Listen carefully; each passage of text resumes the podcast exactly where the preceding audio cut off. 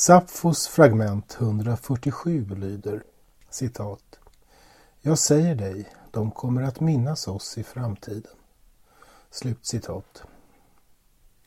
Utsagan som affirmerats varje gång någon läst den under de dryga 2500 år den verkat kan sägas handla om vad det innebär att vara författare. Anspråket att i kraft av sin dikt stå fram och ut som särskild i andras minnen.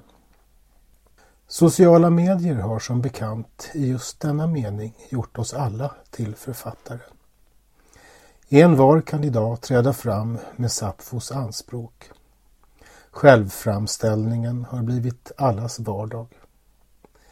Men vi framställs också som oss själva av alla de som samlar in data om oss och säljer till allehanda företag och makter. Sådana är tillvarons villkor numera. Det vet alla. Men riktigt vad det innebär är ännu oklart.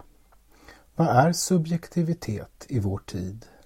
Vad är individualitet, idioti, identitet och frihet? Och vad innebär det att vara författare, poet, när alla är det?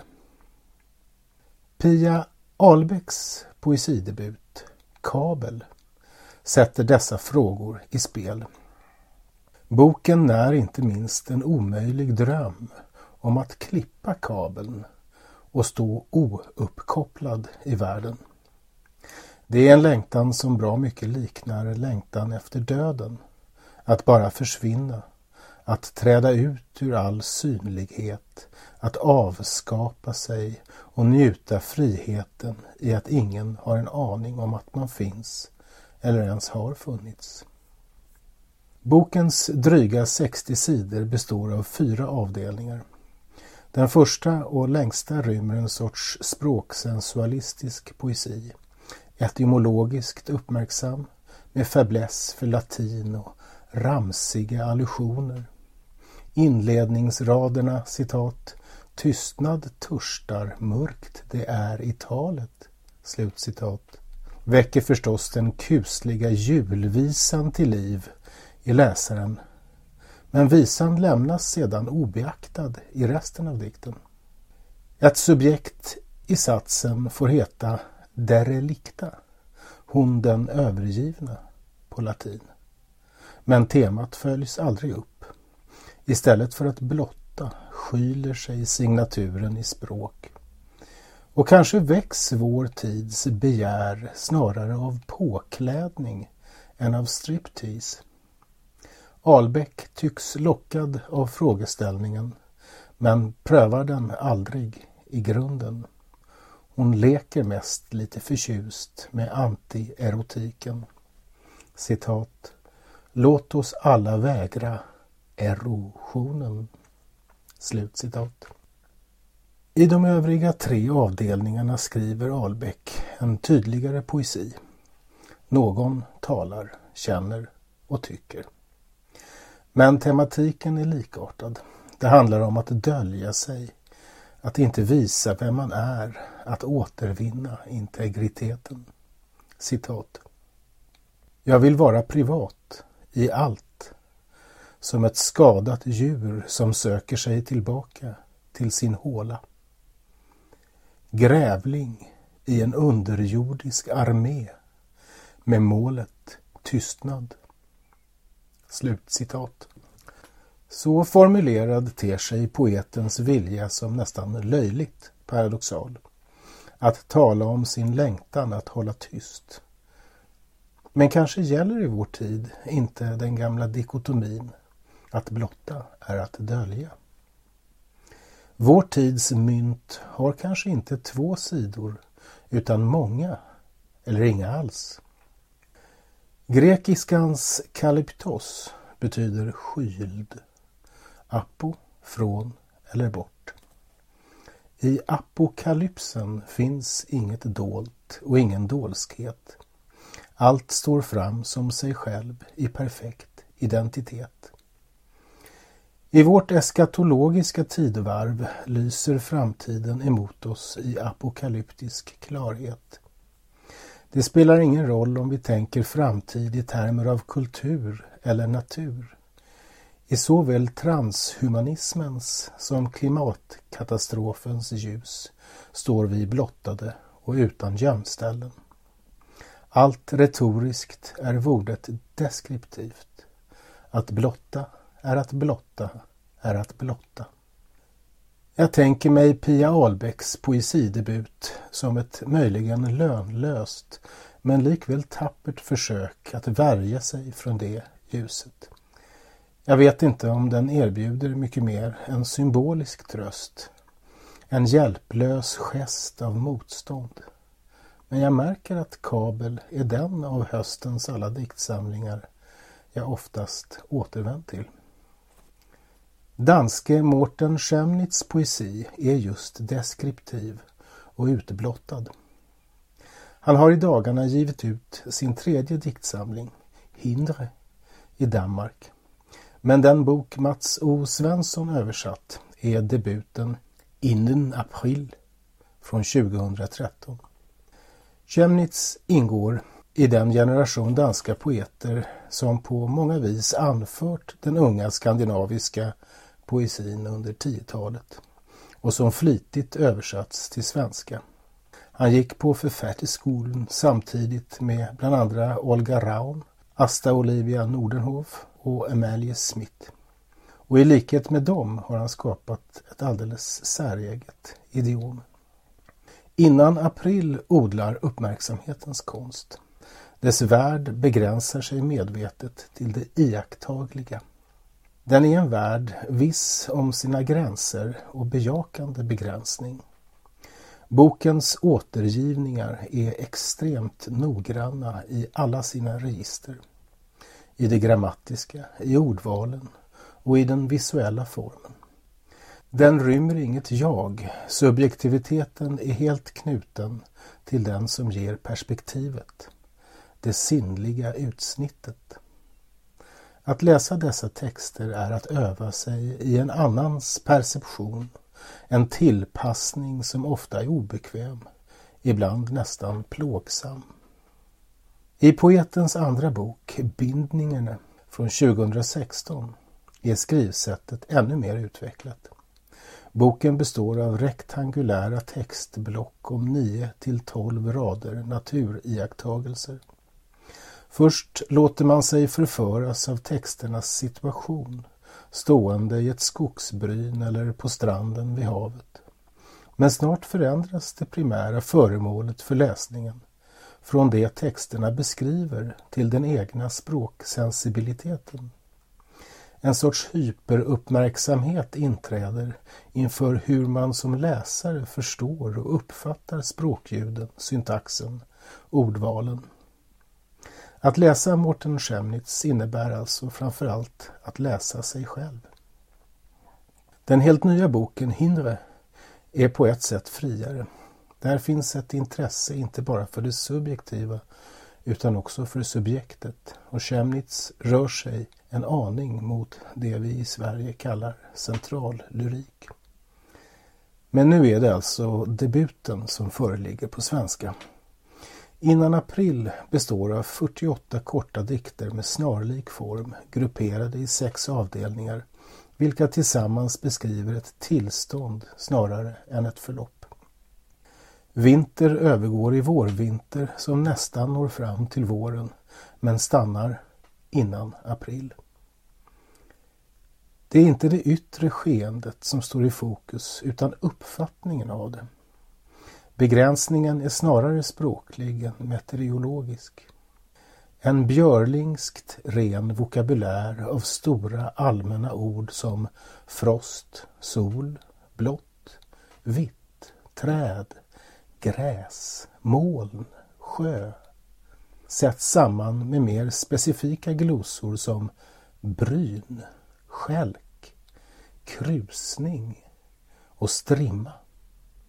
Det rör sig om ett slags kombinatorisk, i Qing-liknande, poetik där de satsbindande orden är centrala. Citat. I den første rimfrost, først over Tane som är træet med en stribe af vintersol foran. På fliserna en stribe af sol, brutt af grenarnas skygge, og for änden av gaden det lave røde lavt i skyerne, som skyerne sammen med skyerne har. Slut citat. Uppgiften att översätta en så precis och i detalj övervägd poesi är förstås utmanande. Dikten måste, som Cicero skriver, föras över vägd och inte räknad. Dess hela gestalt måste återskapas i det nya språket. Enskilda ord och termer i den förrädiskt närliggande danskan ställer översättaren inför svårigheter. Men främst är det ljudkroppen som kräver radikala ställningstaganden. Så här översätter Mats O Svensson dikten som nyss citerades. Citat. I den första rimfrosten först över taken som med trädet med en strimma av vintersolen framför. På plattorna en strimma sol av grenarnas skugga. Och vid slutet av gatan det låga röda lågt i molnen som molnen har samman med molnen. Slutcitat. Jag tycker på det hela taget att han gör det bra. Dikterna ter sig kanske inte lika exakta men de erbjuder i gengäld någonting extra. Eftersom läsarens egen språksensibilitet är det kanske viktigaste föremålet för läsningen lägger översättningen till en intressant reflektionsgrund. Enstaka dikter av Mårten Schemnitz finns sedan tidigare på svenska. Bland annat i antologin Nervsystem, ung dansk poesi som Ellerströms gav ut 2015. Men med Innan april introduceras en av den unga skandinaviska poesins mest särpräglade författarskap i ett större format. Jag tror att boken kommer att vinna anklang, inte minst bland de många yngre svenska poeter som intresserar sig för ekopoesi. Mårten Schemnitz har ofta, och med rätta, lästs ekokritiskt som den antropocena ordningens naturdiktare. Men i mina ögon är det alltså minst lika fruktbart att läsa honom som poetisk fenomenolog, prövande dikten som uppmärksamhetsform. Citat. I det första, det tidiga och som står från jorden. Det blå tillsammans med som havet har. Och med solen också mellan molnen. Det korta blå som står helt blått, helt lågt, under, som våren har, med bort emot. I ett förhoppningsvis varandra. Slutcitat. Ekokritik, klimathot och antropocen ger perspektiv också på Kristin Bergets diktsamling och när det blir lyst blir det helt fantastisk som utkom i Norge 2017 och som förlaget Ramus nu ger ut i svensk översättning. Bergets två tidigare diktsamlingar på svenska har liksom denna översatts av Ida Linde som den här gången fått hjälp av Ulf Krok. Och när det blir ljust blir det helt fantastiskt. Odlar ett allvar som ofta balanserar på pekoralets gräns. När rader som citat ”Eller går vi i sömnen?” slutcitat och citat ”Är det rätt att vår kärlek färgar jorden röd?” slutcitat lämnas helt alena på egna sidor uppstår åtminstone i mig en tvekan. Ska jag släppa fram det råa skrattet eller ska jag möta poetens anspråk med det allvar hon fordrar? Det är ett modigt och skamlöst skrivsätt. Kristin Berget vill tala med oss om allvarliga ting och de som inte vill delta kan lika gärna lämna. Samlingen inleds också med en avdelning dikter som talar i provocerande vi-form. Citat. Gud blåser genom våra huvuden medan hon i ett mörker som inte kan bestämmas om det är utanför eller innanför, dödligt eller bara natten, eller om natten är ljuden, bladverken, barren, mineralerna, säger alla tecken är till för att tydas. Slutcitat. Lyckligtvis låter poeten inte vi-tilltalet råda i hela boken. Men det pretentiösa katastroffilmstonfallet består. En hotad värld, mörk och ofruktbar, tornar upp sig kring ensliga gestalter, ofta med drag av en liten familj, mor, barn, far. De antropocena naturkrafterna verkar. Smältande isar, stormar, kyla, men också olja, murar och granater radar upp sig på sidorna. Och till slut står vi då inför den suggestiva, allt blottande apokalypsen. Citat. När vi har gått vilse, gått ner från höjden, in mot muren, nu när våra språk blåser bort, det är morgon och morgon. Ord är jord. Nu när vi lossnar, springer åt alla håll. Nu när vi är helt bokstavliga. Slutcitat. Här närmar sig Kristin Berget, som så många andra ekokritiska författare, science fiction-genren. Men till skillnad från exempelvis Johannes Heldén tar hon aldrig steget fullt ut utan stannar lite ängsligt inom den mer traditionella lyriken. I Sapfos fragment 147 bär framtiden löfte. Utsagan knyter författaren till utopin. Hen ska evigt födas om och om igen i framtida läsares minnen. Vår tid ser sig tvärtom som den yttersta tiden. Framtiden är tömd på utopisk kraft.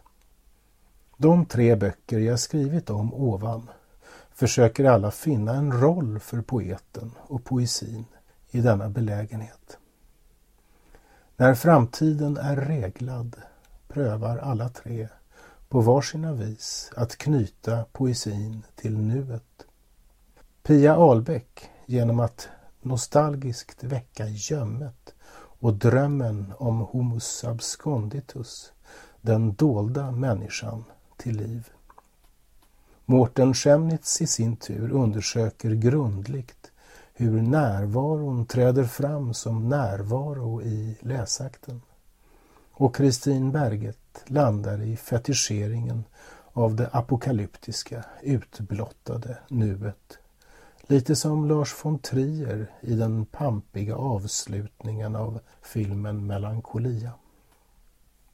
Finns det andra vägar? Jag vet uppriktigt sagt inte. En väg som många unga poeter tycks tro på är att knyta dikten till kampens nu och på så vis legitimera den i den kritiska akten, i avgörandet av ett eller annat. Frågan är väl bara varför man ska kämpa i och genom just poesi när det finns så många effektivare verk och verktyg. Pia Ahlbeck, Mårten Schemnitz och Kristin Berget visar hur som helst att frågan om poesin och poeten är levande och att det kan uppstå djupt meningsfull dikt bara ur önskan att besvara den.